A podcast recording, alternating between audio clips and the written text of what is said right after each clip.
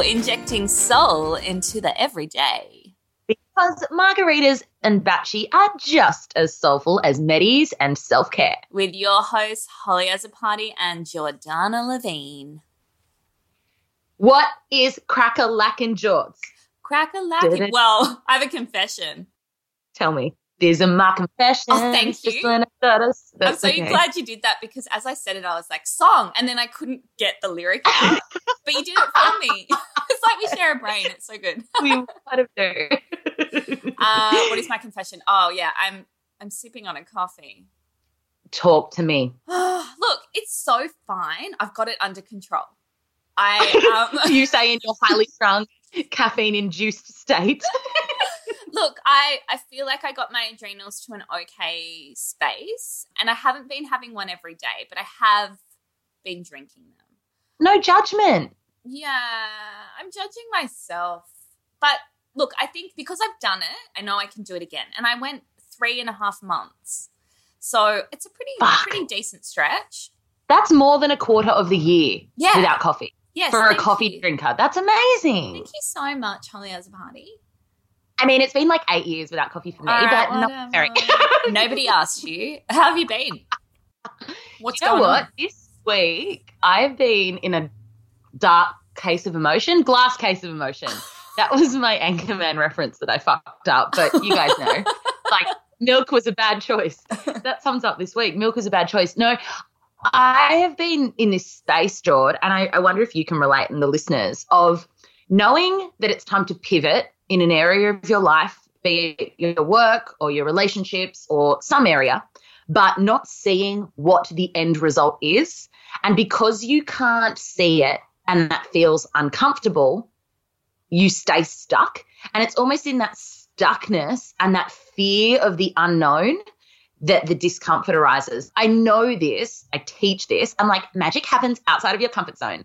But I've been so comfortable and I'm so scared to move. And so I've literally been wallowing in my scared, fear induced state of change, basically. I think what's so interesting about that, which I think people don't give themselves enough leeway with, yourself included, is yeah, like don't hang out in your comfort zone. But if you can't see, if you don't have clarity around the next step, it's not just hanging out in your comfort zone. It's like, well, I don't want to cross the road because I can't see if there's any traffic coming. So I think for now I should just stay here.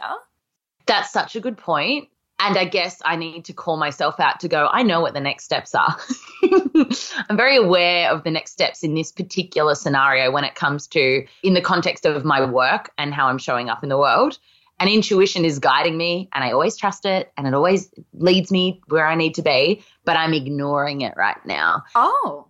Yeah, I'm just, well, I'm not listening. You're like, shh, I'm I'm like, busy. And then I'm asking everyone that I know and love for advice and guidance and like all of the out external outside of me things. And yeah, tell me. I read this meme this morning and I Tell was me. like, holy fuck, that is so true.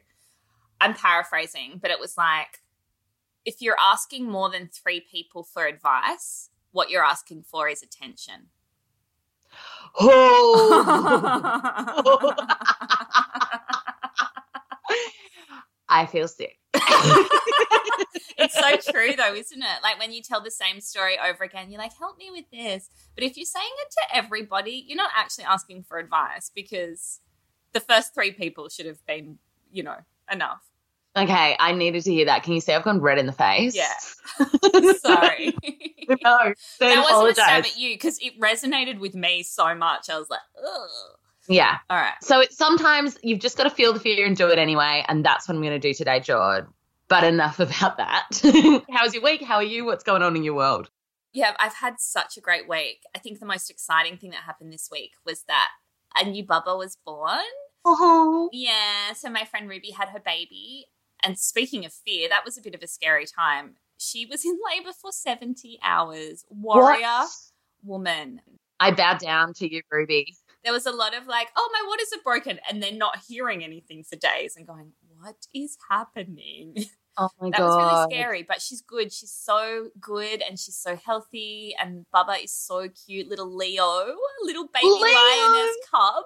my I god, cutest. can't. A Leo girl, the world needs more. Oh right, I'm so terrified for that child. No, she's so cute. She's she's so cute, and Ruby's just like owning it. She's amazing. That's what I've been doing all week is just going and hanging out with that baby whenever I can. Yeah, it's been a great week. It's I felt a real shift with that last Aquarius full moon. Remember how Yeah. I said like everything had kind of lightened up a bit? It really has. It's fucking incredible. This moon shit.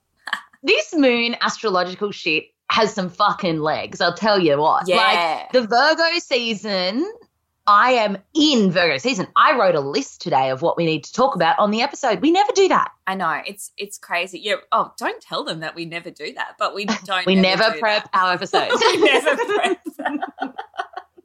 this is what you call winging it, folks. Oh, so funny. Not Okay. today's ep. I wrote a list. Yeah, we wrote a list. I've checked it five times. What we actually wanted to talk about on today's it's a little bit different to what we usually do, but because Hollie was having one of those weeks Mm. where there was a lot of this unknown sort of stuff going on, it really kind of brought to the surface some of our fears, really. yeah. And like we realized that we have a bunch of legitimate fears, but also irrational fears. well, we thought it would be good to kind of talk about them, I think, because, you know, like we were talking about social media last week and it's such a highlights reel, and you're like, oh, people have their shit together. And it's like, people are terrified all of the time. yeah. I am scared often. no, but fears are so important because fear, stepping into the fear, fear is simply the unknown. So when we can step into the shadow, step into the unknown, we come out of our comfort zone, and that's how we truly expand and grow. And we all need growth in our life in order to up level and upskill and upgrade. Yeah, it's something that I drill in all the time to myself, my clients, and anyone who wants to listen to my woke wisdom is it's not about eradicating fear, eliminating fear, getting rid of fear. It's impossible, right? It's Mm. just like I only want sunshine but never the moon or I only want the yin and never the yang. It's fear and love go hand in hand. And so it's how can we relate to fear? What was that little Sorry, I was like, ah, you know what I think go hand in hand? I, I have a real issue with fear and love. And Tell you me. change my mind, but Oh, I no, just don't me. think they're a little couple. I just don't think they're like couple friends. Who okay, so what goes hand in hand for you in this? For me, it's fear and faith. Yeah, you're good with the faith chat. Only yeah, because because when like- you feel the fear and lean into it, it's not love, it's trust, it's yeah, faith. I get it. yeah. But can you explain the love and fear thing to me? Okay, so the love and fear thing for me is that they're polar opposites. So Mm. love is the most high vibrational energy, right? And fear is the lowest. So in that regard, it's the light and the shade. Yeah, So when you are edging into fear, love will come from it on the other side. And love could look like faith, trust, gratitude. Because love is made up of all of those things, you know? Yeah. We're not talking like just self love or compassion or love of somebody else. It's, I guess more love as a vibration, yeah. if that makes yeah, it makes sense. but I do love the fear and faith thing because if you are edging into fear, it takes faith. It doesn't always take love. I feel like faith is an option, is a choice that you can make that dulls fear more than love does. Yeah. maybe that's just me. I don't know. I mean, a question that I ask myself often that really helps me in moments of fear is what would love do and what would love say to me right now? But I guess you could swap out love for faith and you'd probably get similar answers, to be honest. Mm, So, do you think? I think so. I don't know. Do you know what I think? I'm going to tell you.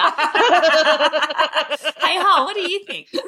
Here's what I think I think love is a gentler voice than faith, and faith is more courageous than oh. love. Oh. Wow. Yeah. That just I just spat that shit out. I could disagree with myself when I listened back to this on Monday. Do you know how many times I do that? I know, Listen I know. I and go, I Wait, what was this? Faith is like Xena Warrior Princess. Oh, good reference. is Aphrodite. Oh, hello. I do love a bit of Xena. She's popped back up on the television on this new show, and it's very confusing for me to What? see her with an Australian accent. Have you seen it? Ooh.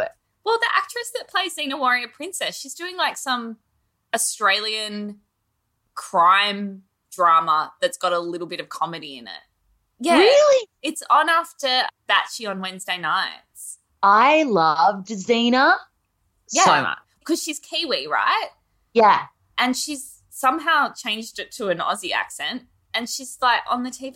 It's Lucy Lawless. Yes. Yeah. Xena is someone who is fearless, right? Yeah, totally. She's amazing. That was a good show. Great show. It was Fucking kind of great. Game of Thrones before Game of Thrones. Yeah. It was badass women doing fearless shit. Yeah. Can you see how I'm trying to segue back into the fear chat? I know. I know. I was like, quick. so, Let's back George, in.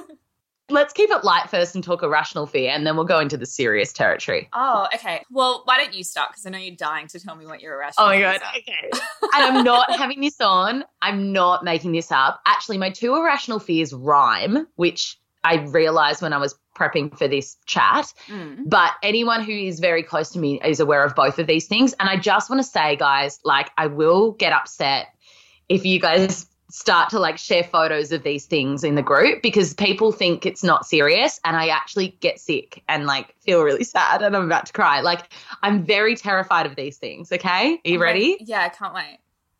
First one, sloths. Oh, I knew you were going to say that. Oh, did I have I told you that? No, already? but I, you know what I'm like. Have you seen the video of Kristen Bell and the sloth? Someone tried to send it to me. I can't. I can't. I, I feel sick. Anytime I see a sloth, I want to throw up. Okay. Yeah. So she's got the opposite to you where she's so in love with them they make her cry. She cannot handle how wonderful they are. Oh no, they're horrible. I'm with you. But what is it about them? You're oh, oh, my God, totally. I'm They're so weird. They're so weird. Oh, what are they? Like they they've got claws, like really long claws, and they. Do you know what they do sometimes? sometimes I feel so sick. My stomach is dropping. Sometimes they mistake their their leg or their tail for a branch, and then they fall out of the tree and die. like I, I just can't. Like anytime, even if I see a sloth, like my dad and my sister fucking harass me every now and then. I'll be like, Carmen has tagged you in something, and I get on, and it's a fucking sloth, and I just it fucks me hard. So sloths, yeah, I don't know. Maybe it's that they're really slow. I, I can't tell you. There's something unusual even about their body shape though, because like they don't look like a bear, and they're not. Uh, like what are they? They're not like a. What are they? I that's I think that's what it is. I cannot place Can't them. place them. No, and they're very confusing, and they have Yeah. a bowl cut. It's very yeah, weird. the whole thing's weird. Okay, next irrational fear. I feel like this is more rational than sloths. Moths. Okay, so wait, but Hollie, like, yeah, I get it. I don't like moths, but like, what uh, would you run around the house screaming if a moth Yeah, came oh, flapping in? Yeah, yeah, yeah, absolutely. Yeah, 100%. If there And, is a moth around, I cannot be near it. What about getting those better. little moths? Little moths are fine. I'm talking like if they're like five centimeters or bigger. So, okay, I get it. I get one that comes at night sometimes, and I can hear it like it's a bat flying through the house. What? How big is it? It might land on your face while you're sleeping. No, I, I, I know. I'm actually reconsidering staying at yours. I mean, hang on. Why have you never told me about this moth? Oh my doesn't god. live here. I've had a moth in my house once.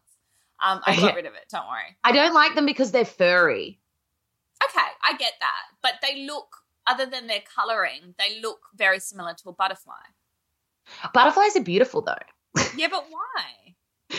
because they're colorful. Yeah, okay. and they feel gentler than a moth. Do you know what? I can pick up dragonflies. I can catch spiders. I'm the spider catcher in our house. Cockroaches, fine. It's something about the fuzziness of a fucking moth. And also, I don't know if you've seen that movie, The Mothman Prophecies, but that fucked me up. No, no, I don't think I could watch that. Right. I think Okay. that that's probably what did it. I watched it when I was like 10. I loved scary movies. Yeah. Okay, what else have you got?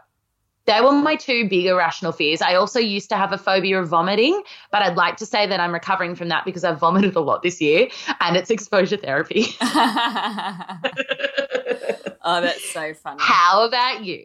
I would call them irrational because there's no rational explanation for them. So that's kind of my definition of irrational fears. And I've got a few. I've got a few kind of silly ones like yours. And then I've got a few that are probably I should go to counseling for. the first one, and this is going to sound a bit weird because you're like, well, in what context would that ever happen? but there is no way I could put my hand into a box if I didn't know what was in that box. You know, like they have those challenges on yeah. shows and they're like, put your hand in the box and there could be anything in there. I don't Yes. think I could physically actually get my hand even close to that hole. My whole body would be paralyzed in fear. I just love that you have considered this and it's clearly been instigated through watching I'm a Celebrity Get Me Out of Here or one of those shows. Yeah. Yeah, yeah. Like shows like that. I think even earlier, like, you know, they used to have those Japanese like quiz shows and they'd do weird shit like that and have like furry things. what do you think would be in there? Well, it could be anything. I don't know. And it's that lack of control, right, Miss Virgo Moon? yeah, I mean, all of the fears I tell you about today will be about a lack of control. But yeah, putting Give my hand in a one. box. Another one is snakes. Oh, really? Yeah, and my brother has a pet python in his room. Amazing. Yeah, Wow. and she's she's beautiful, but I actually can't look at her for too long, or my body starts to shut down. And if Really? he threatens to bring her out, I just I cannot handle them. Actually, the other night I was in bed. It was the middle of the night, and I could hear something in the house. I think it was actually outside the window. I convinced myself there was a snake under the bed because I'd had the door open all day, and there's snakes around here. And I yeah, was like, oh my god, a snake could have just crawled into the house and I wouldn't even know. Why? I look spiders. I will catch a spider. I'd probably touch a spider. I'd probably Yeah. touch a spider, Yeah. give it a stroke.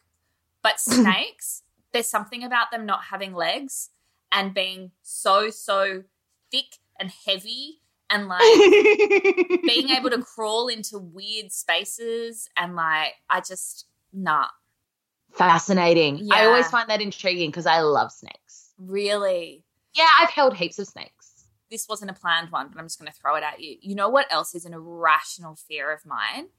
Yeah. Is rats, but not just the rat itself, its tail. Oh, I lost my voice. The tail of a rat, it's so thick and heavy. Have you ever held a rat before? What's with you and the thick and heavy? I don't know. It scares me. It really scares me. A rat, a rat. Oh, I used to have pet mice and I loved mice, but there's something about the size of a rat and its little face and its uh, and its uh, and its body. And I don't talk. I feel sick. I know I feel sick. Why are we doing this to I us? don't know. Okay, now the irrational fears that I probably need to go see a counselor about. Tell me. I have this fear, and I don't know where it's come from. I've looked back a lot into, I mean, maybe past relationship stuff, maybe, but I've got this real fear of abandonment. And like, Oh, yeah. I mean, in in a few different ways, like somebody leaving me, but also if I'm in a group environment, in a crowd, say at a festival, I've got this real fear that I'll get lost or abandoned by the people that I'm with. Yeah, and quite irrationally so. Like even if I try and rationalize it, it's like so ingrained in my body. Do you have anything like that? No, I feel like the fear of abandonment thing is a very common one. I've mm. heard it a lot through friends and especially for women. And I wonder if it is past life related or actually it did come up for me in a past life regression, but I never never thought I had a fear of abandonment until that came up and I was like, and I was left. I think it's common. Do you know what I think is underneath that?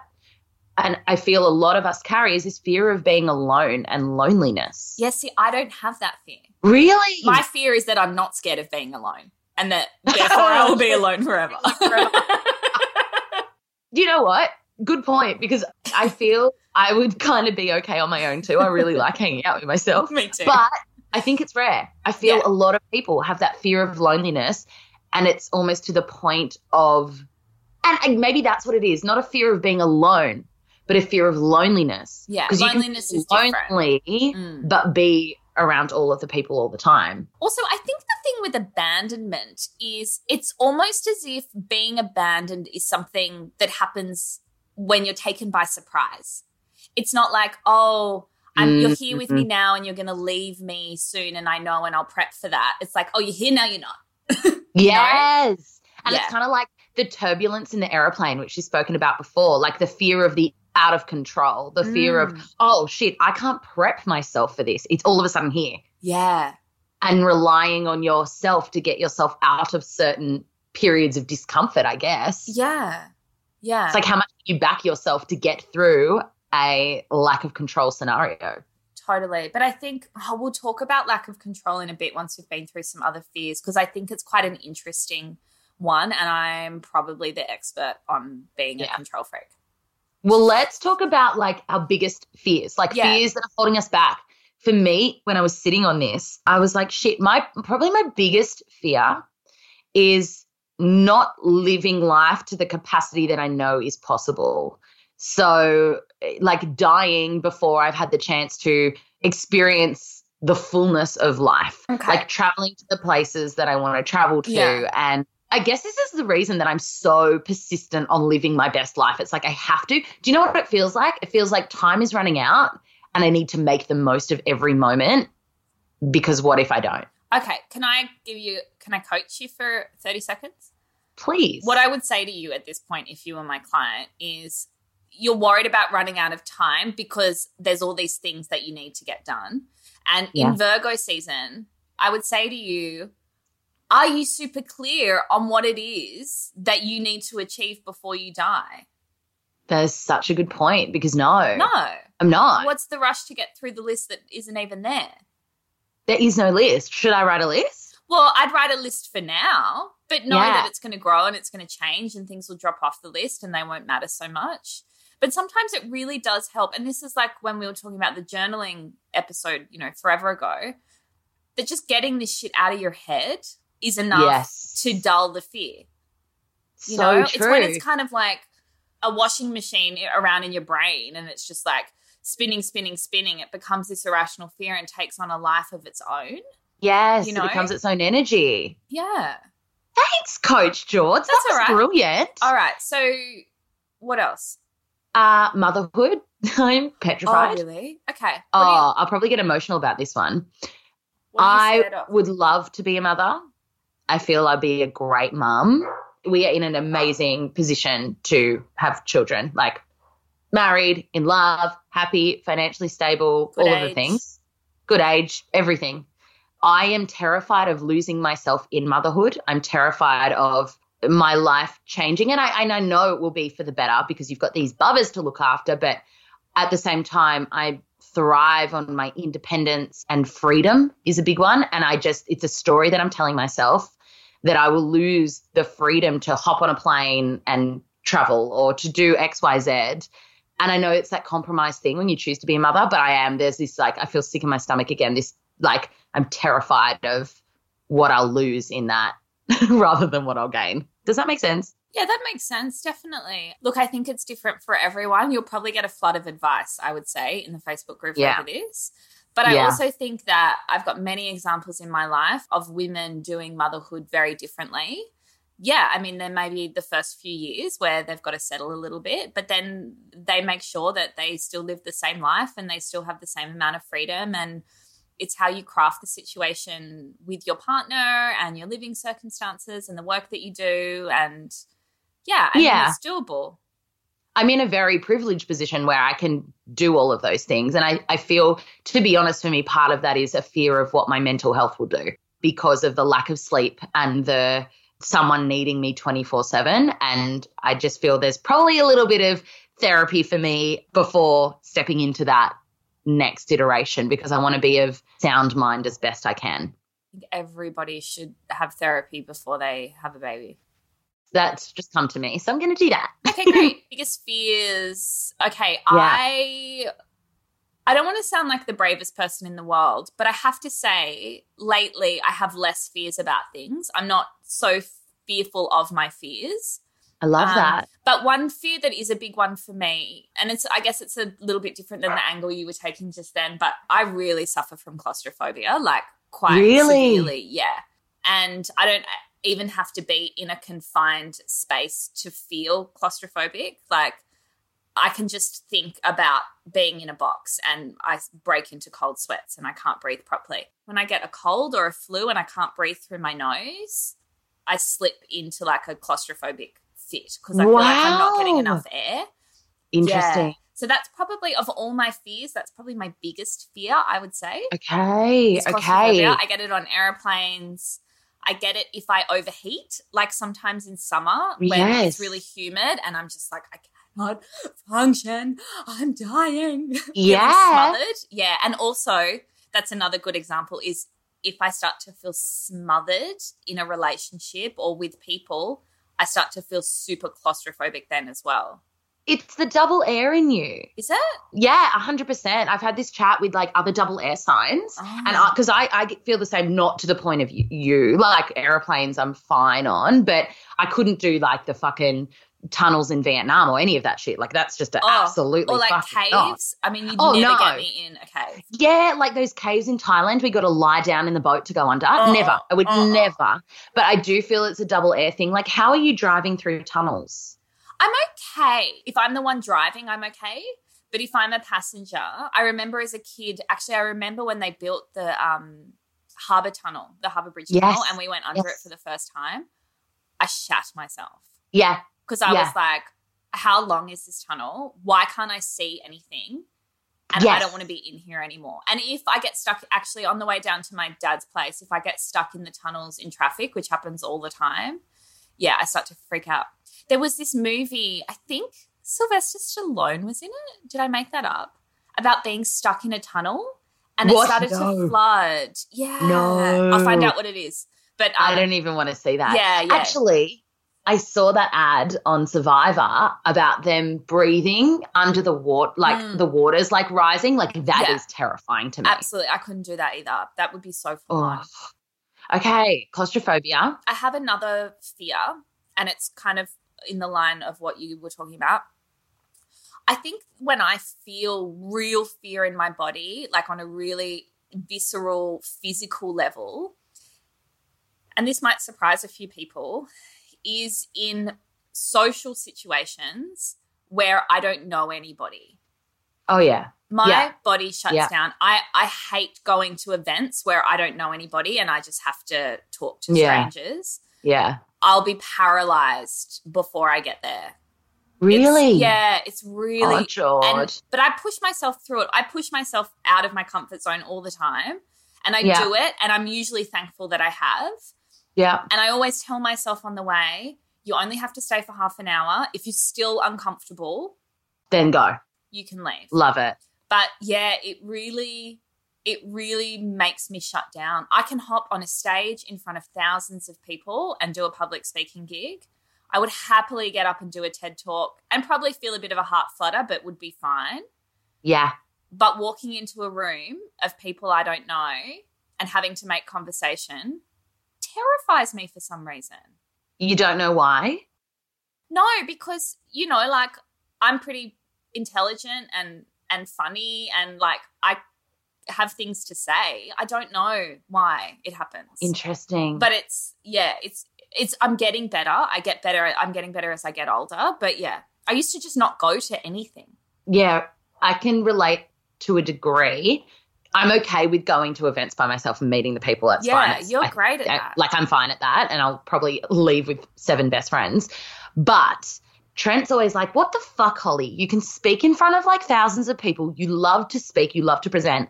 But if I have to order food at a restaurant and they've got the order wrong and I need to correct them, oh, oh no, I can't. I would rather eat the food that I did not order than call someone over to correct them. Makes me feel sick. Is it because you don't want to upset them? Yeah. Yeah, it's a people pleasing thing. It's like I would much rather not make you feel bad about fucking up my dinner than actually calling you. I get so I can't do it. And even like Trent and I had this Mexican standoff when we were traveling recently because the Wi-Fi wasn't working in our room, and I was terrified to call the reception downstairs and let them know. I just refused. I'm like, it's fine. We, we were needed to do our podcast. I'm like, it's fine. It'll come back on. And he's like, Hollie, just call them. I'm like, no. it's so weird. That is well, yeah. I don't know if that's a fear hole. That's just you being not wanting to hurt someone. Do you know what it is? I got abused on the phone once Oh. when I was working in retail and I was calling the customer to let them know that their clothes were in. And they thought I was a telemarketer and they yelled at me to get, like, stop interrupting their day and to fuck off. They said this on the phone. And I hung up and I was in tears. And then I had to ring them back again and be like, Justina, your clothes are here.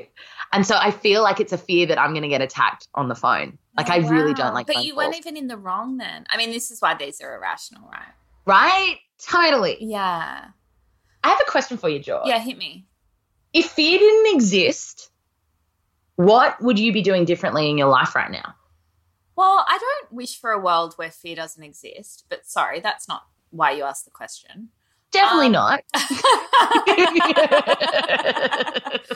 I'd probably put myself out there a lot more. I think I think fear and the vibration of fear holds me back at times from putting myself in situations that could be quite advantageous. And I mean that Yeah. in different areas. I don't just mean work and career progression. I mean relationships as well. I mean Yeah.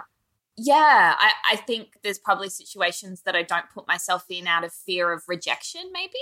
yeah, totally can relate to that. But to be honest with you, I don't have, and I thought about this in the lead up because you wrote me a list. I can't think back on a time in my life where I have regret over not doing something because fear held me back. yeah.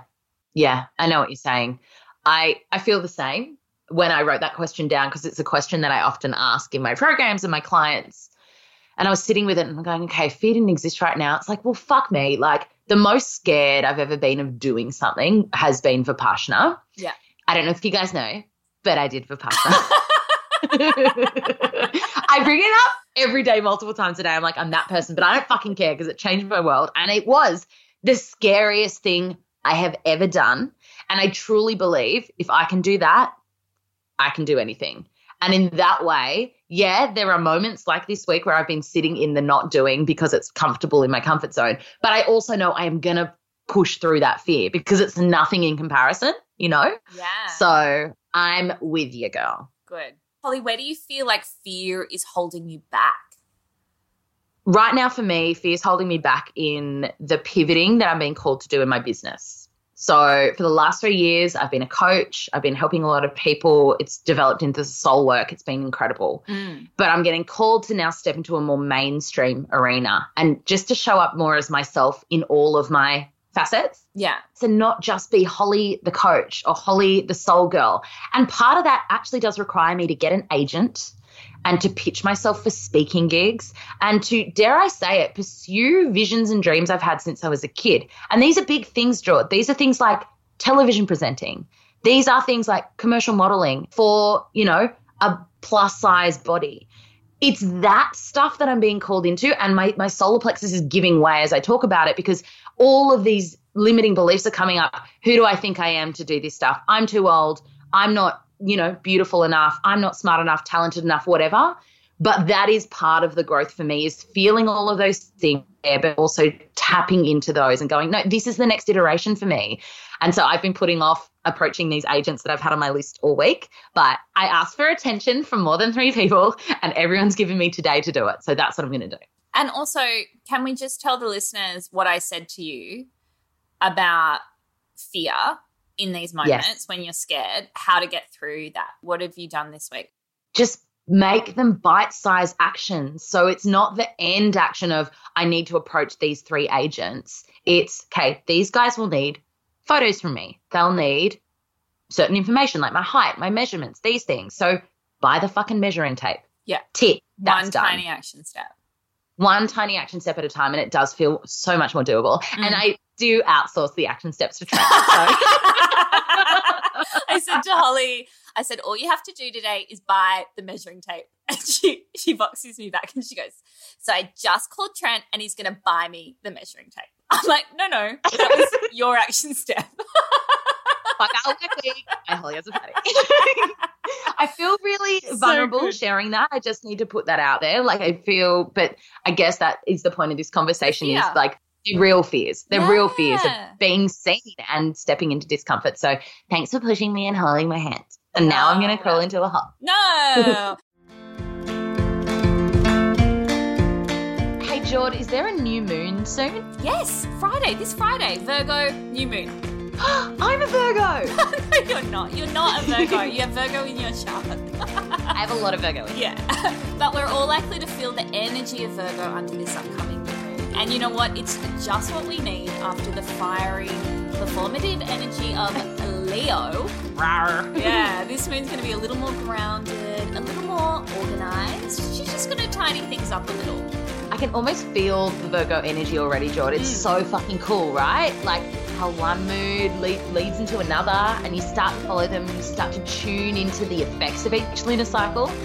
So tell me, Jord, if I want to work closer with the lunar cycles, what do I do?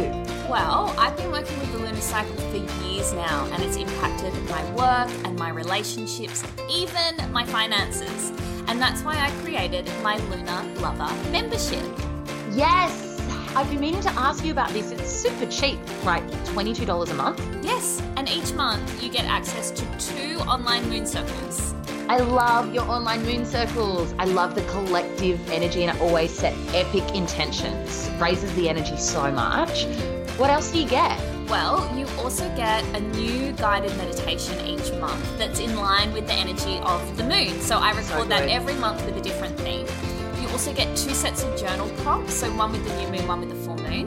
Plus, you get email reminders every time the moon changes phase so that you can work with the energy of all eight phases. So it's not just the full moon and the new moon, which no. is what I've been doing wrong. Okay, this is so good, Jord. And again, it's I mean it's so fucking cheap. So guys, if you want to support Jord and become a Lunar Lover member, Remember, you'll also be supporting the middle, allowing us to bring you juicy, informative, and hilarious free podcast episodes each week. Oh, thanks, Holes. Yeah, all you need to do to become a member is to click the link in our show notes or head to jordannalevine.com forward slash lunar lover. I want to ask you what the scariest moment of your life has ever been. Like when you've been in real fear like terror. Yeah. It's been everything to do with fucking ghosts yeah, and spirits. And so I've had two moments. One was this year when we spoke about the haunted house when I was in Byron. you mean more experienced that. I had a fucking ghost sitting on my chest. It was fucking horrifying. And the other moment was when I was reading last year and I used to do mediumship as well so I can channel loved ones who've passed away, which for the most part has been really beautiful. When people cross over, it's into unconditional love. It's a beautiful energy. But this one I was not prepared for, and it was actually a, a guy who had been murdered. He hadn't fully crossed over yet, and he it was just a recent thing. And the way that he was brutally murdered, it was all very uncomfortable. It made me very sick, and he actually had attached himself to my energy for quite a few days, and that like that was terrifying because I did. And this is why, guys, this is why I talk about don't play with this stuff. Like, if you fucking ever feel tempted to get a Ouija board out, like, do not, like, don't. Like, this, this isn't, this energy is not to play in. And even when you're someone like me who's done a lot of work, it can be really terrifying. So that's why I stopped doing readings because it scared me too much. Yeah, fair enough. How about you? Well, first of all, before I tell you my scariest thing, I just want to say I've never seen a ghost ever.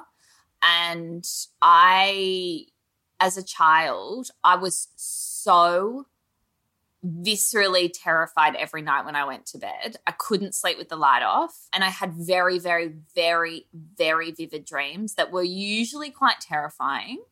And yeah, I just I just couldn't sleep. I used to sleep, you know, at the foot of mum's bed or on the floor next to her. I just it, it was crazy. And I think it was because there were lots of spirits around. Yeah. But I have always been very clear right up until this day that I never, ever want to see them. They can no. hang out, they can be around, but I never want to see them. And I've never, ever had an issue with that. But I can feel them. I can yes. definitely feel yes. them. And it's almost like it's a hollowness in your bones. Yes. Almost. Yes. Yeah. But I As, think yeah. I think the most scared I've ever been, I mean, this is quite hilarious. I would have been maybe like 18 or 19 and my mum was away and my boyfriend at the time was working he worked in a bar so it was like 2 o'clock Mm. in the morning and i'd had girlfriends over we watched the ring have you seen the ring Oh, yes. Okay. It's fucking horrible. Yeah so they watched it with me and then they left. And i was alone Oh. in the house and eddie wasn't coming home for like a couple of hours or something.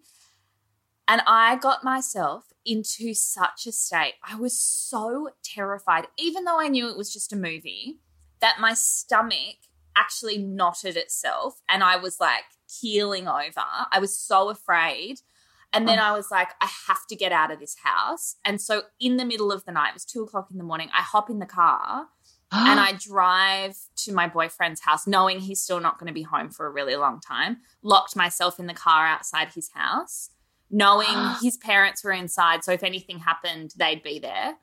George. I know. And I've never, ever to this day felt fear like that in my body before. Oh, And you when- picked up on energy in that Yeah. movie. And when he finally got home, it took us a few hours to calm my stomach down. Yeah, it was so painful. Do you watch scary movies anymore? I'm getting better at them. I never used to be able to, like, not at all. I remember watching Scream and I Know What You Did Last Summer. Yeah. And they terrified the shit out of me. Um, yeah. and they're thrillers more than horrors. But like, I could never Yeah. watch a poltergeist movie or like anything like that, or Saw, or yeah. never. But I'm pretty good at like, yeah, I can do thrillers and stuff like that now. It's just if it starts to get really gory and paranormal that it freaks me out. Well, I went the other way, Jord. I used to love them. I used to love Poltergeist. I used to love like watch would watch them all with my family. Like my sister had the Saw doll. We've watched all of the Saw movies. Like it was like a weird fucked up bonding thing where we would be like, "What scary movie are we going to watch?" Wow. And I guess then when I shifted into doing this work, I just cannot. I can't even watch an ad for a scary movie without feeling sick to my stomach. I just cannot watch them. It's just not a fun. It's not my idea of fun. it's not a fun time. I do not want to be terrified for fun, guys. No. Actually, I used to be really scared of roller coasters too, but that was a control thing. Yeah, yeah. That's an interesting one, isn't it? Because your body's going through a physical reaction to what's happening. You know what I mean? Like that's it's like it's like your brain doesn't make it up. It's like actually happening to you. Yeah. And Yeah. also, when you have a phobia of vomiting and you're going on a roller coaster, Mm. it's like an added layer of complexity, but I'm getting better. I've never been a ride girl. Yeah. I, I used to love that one at oh, we haven't talked about that fear of yours. I used to love that one at Australia's Wonderland, which was like you just go up in a seat really, really, really, really, really, really high, and then they drop you.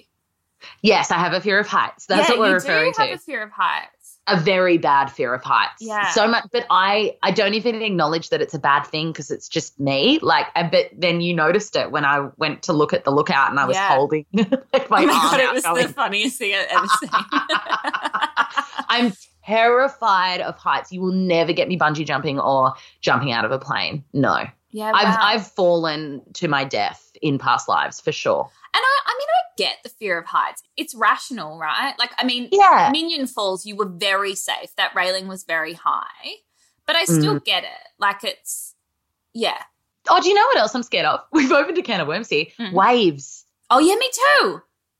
I love a flat. I love the ocean. Yeah. But fucking, d- I'm not jumping in waves. Well, that's a control thing, right? You got no control of that. this is it. It all comes back to control, doesn't it? Yes, which I did want to talk about. I think Yes. I think the fear i of not being in control is that if you step into this thing that is the unknown and that scares you, and you decide you want out, a lot of the time you don't have control over that.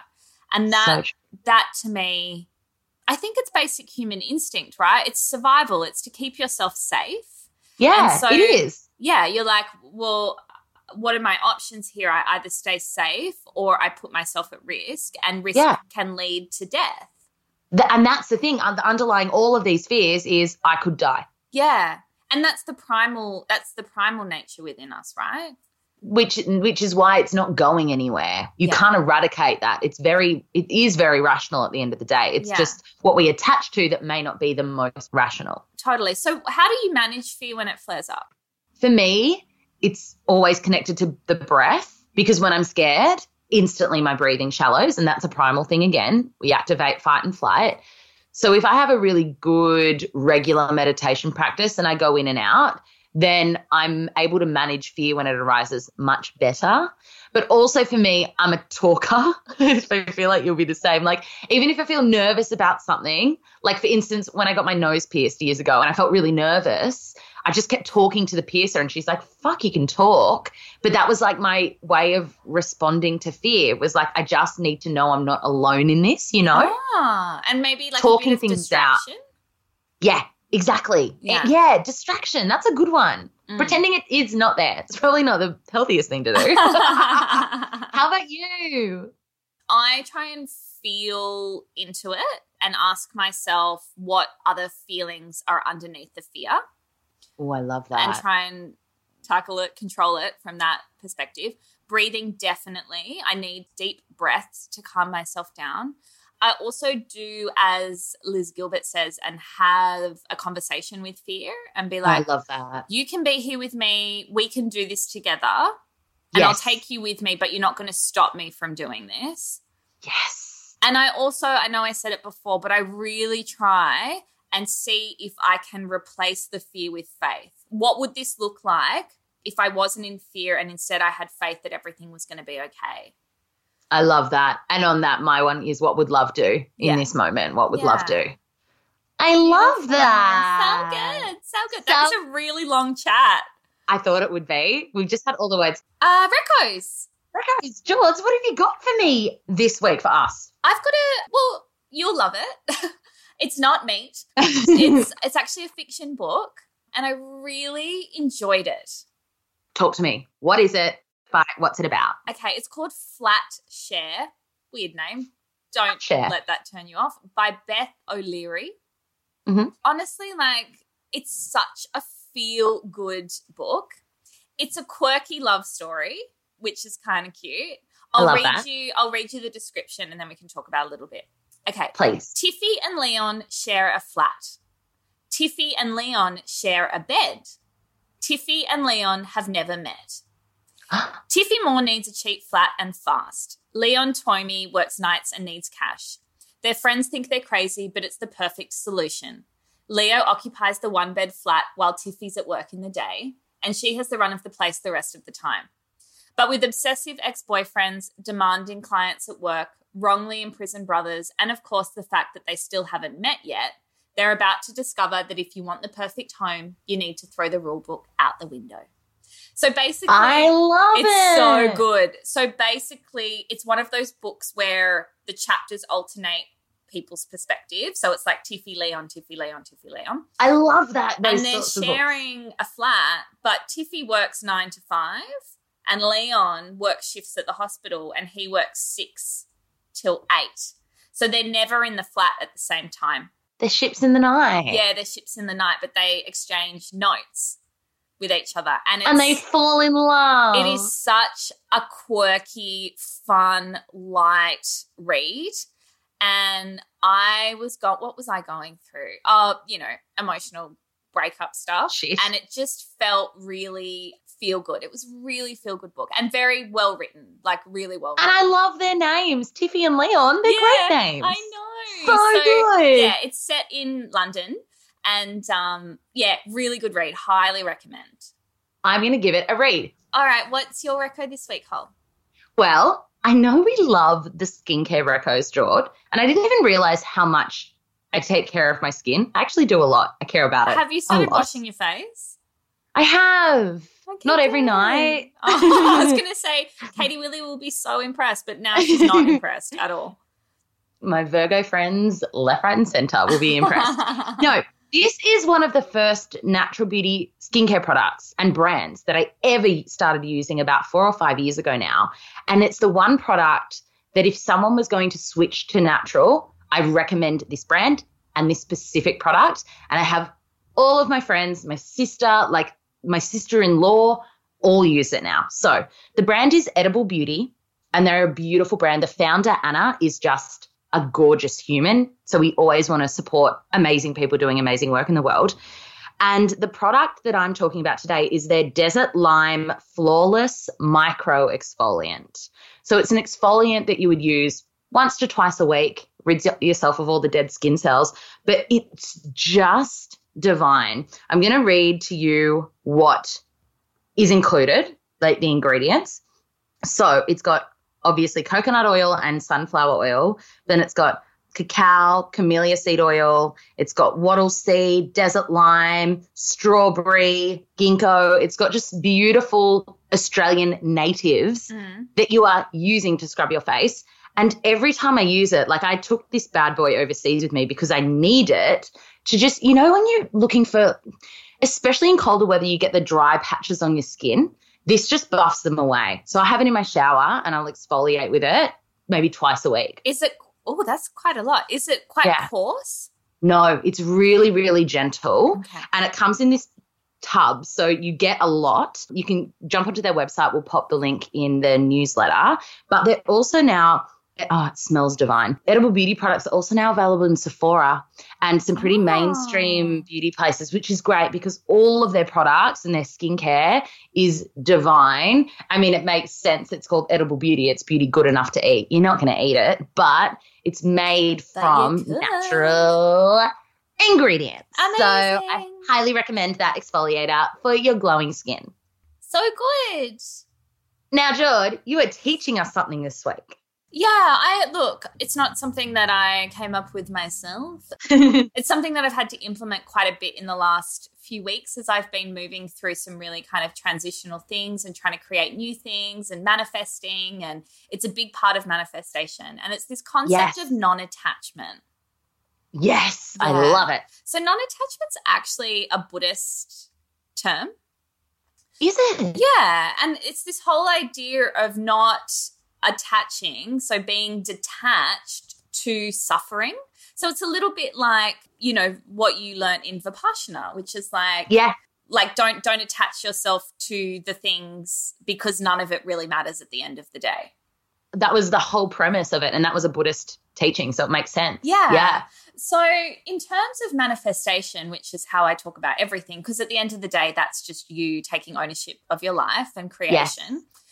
Non attachment, what it does is it brings us back into faith because when we attach to something and we hold on so tightly for dear life, there's a part of us that is in fear, which is what we've been talking so about, right? We're not trusting. We're not trusting because when we believe and we have faith that what is meant for us will come to us and we're in our mm. highest vibration and we're vibrating on the frequency of what it is we want to create, we don't have to hold on so tightly. So true. And everything in my life that I've just been able to let go of and have faith in has come to me through non attachment. So, this apartment or this studio that I live in now, this beautiful home that I have. It's beautiful. I remember the process so well. I was living nowhere. I was down at my family farm and I knew I wanted to come up to Byron. But I had to do a month of uh, catering uh, in all these different locations around uh, the Southern Highlands, actually around New South Wales in the Hunter Valley, Southern Highlands, like all over the place. So I couldn't secure a place anywhere until that month was over. And this place became available. My friend was living here and she was moving out, but there was a month between when I was coming up and when it was on the market. And I spoke to my now beautiful landlord, and I was just like, you know, I really would love to come and live there, but this is my situation. And she's like, well, you know, we'd love to hold it for you, but we've got some people interested in blah, blah. And I said, look, what's meant to be will be. If I'm meant to be in that house, I will be in that house. And if I'm not meant to be in it, then I'll find something else. And I truly believed it. I don't know why, yeah. because usually I'd just be like, I have to have it. I'll pay all you all this money to keep it. But I was just like, no, divine timing. You know, totally. and if it's not if it's not this, it's something better. It'll be something else, something better. Yeah. Something better. So I want everyone to think in their lives what it is that they attach to so dearly and what mm. it is mm. they're so scared of because what's really important around manifestation, and I actually talked about it with Zoe Bosco, our kinesiologist, mm. on Lunar Lover, my other podcast this week. This idea of um, letting something go so that it will come back to you Because then you know it's been yours all along. Absolutely. Um, and I think, yeah, when we grip so tightly, when we hold so tightly, there's this belief that it's not really for us. And if we let it go, it's going to disappear. It's almost coming from that lack vibration, isn't it? Like, I've got to hold on to this because what if I let go and it disappears? Then what? It's Yeah. like, well, then it's not meant for you, and that's Yeah. okay. And it's this concept of that's what I was trying to remember. I had a mind blank as I was talking. With Zoe is this idea of neutrality and like being neutral to the outcome. And that's what non attachment is. It's like, Mm. I'm okay if it happens, I'm equally okay if it doesn't. And that thought's going to Mm. send people into fear. But holding onto it doesn't guarantee it. Exactly. Letting go gives it a fighting chance. this can be really um, challenging, especially when we look at non attachment in relationship. But that's been a piece, draw that I really worked on last year in the marriage and it being forever and what does that mean, which is quite an attached way of looking at things. Mm. And really sitting now in a relationship with Trenny and being like, he is my husband and I love him to bits and we are in this beautiful, you know, relationship together. Is that forever? I'd like it to be, but if it's not, I'm also okay. And that can be really confronting for people to hear. They're like, what does that mean? That's so not romantic. That was confronting for me. I'm like, you and Trenny aren't forever? no, but like we, we may well be, but we No, also I know. may not be, you know? Yeah, yeah. And actually being able to sit comfortably and say that, and even Trini gets triggered by that conversation. It's a it's challenging, but that's where I'm I'm working on my non-attachment is in relationship with not just my husband, but in every person in my life because it, it works the same with people, right? Absolutely. And I've had that lesson this month as well. It's like if love if l- love is such a big vibration, it's such a high vibration that smothering it and holding onto it and hanging on for dear life does nothing for that vibrational frequency. If you can let it go, love will either flourish or it'll move on. And either Yes. way, it's in your highest interest. Exactly right. Yeah. It's this even can be a practice that we um we actually did this at our retreat in Bali at the beginning of the year where we challenged the girls to take something that they had brought with them and actually burn it in the fire pit. So they didn't know they were bringing something to release, but you can use that with material attachment, you know, because we also get really caught up in our things and our stuff and holding on to it and and creating meaning around what that piece of jewelry or that piece of clothing or whatever means and how attached are you to your material items as well Oh my god, so attached. Like if you Right? made me throw this ring into the fire, I would never talk to you ever again. Is that And what that's they were okay. doing? no no it wasn't beautiful things it was just Oh. like what can you we actually wouldn't get you to throw the ring into the fire but maybe you wanted to gift that ring to somebody else so i had my Oh. love heart sunglasses that i loved so much and i, I gave them to somebody else because i was practicing non-attachment because i'm not my objects i'm not my material things look at you You, fucking- I know, you are a far more evolved human than I. I would never give my engagement ring away. Don't worry. There are certain Yeah, things I am. look, if you don't like it, Hollie. I can look after it for you. So, Jord, what would you say to someone who is really struggling to step into that faith or surrendered or trust piece? They're like, I get the non-attachment thing, I understand, but I don't know how to even sit in that space comfortably. Yeah, uh, look, I'll say to you, it's not a comfortable space to sit in, and that's the whole point of it, right? And that's what this conversation with fear's been about in this episode. So it's it takes practice, it takes baby steps, it takes having a look over the ledge before you jump, you know, like getting comfortable in the space of it. And we talk about it all the time on here, but it's the biggest, easiest way to fall into faith is to look at all the energetic cycles in life. So the moon, your breath, the sun, the seasons, they all move in cycles. And faith is exactly the same, and non attachment is exactly the same. So letting it go, knowing that everything is energy, everything is energy. You, me, the table, the computer, the fly on the wall, everything is energy. Mm, It all moves in the same cycle. So holding onto it is actually preventing the natural cycle of energy. 100%. So it's projecting what you want visualizing by all means, putting on your vision board, writing it down, and then going, okay, I've done what I can do, and now I leave it for the universe to decide. Yeah, it's that balance between action and surrender. I've done my bit, and now it's time to just let it do its bit. Oh, it's so juicy. I love it, Jord. Thank you. You're welcome. Yay! Yay! Thanks, guys, for listening to another episode of The Middle. We'd love for you to join the conversations over on our Facebook group. Just search The Middle Podcast Show and follow us on Instagram at the underscore middle underscore podcast. Say hi to your mom for us.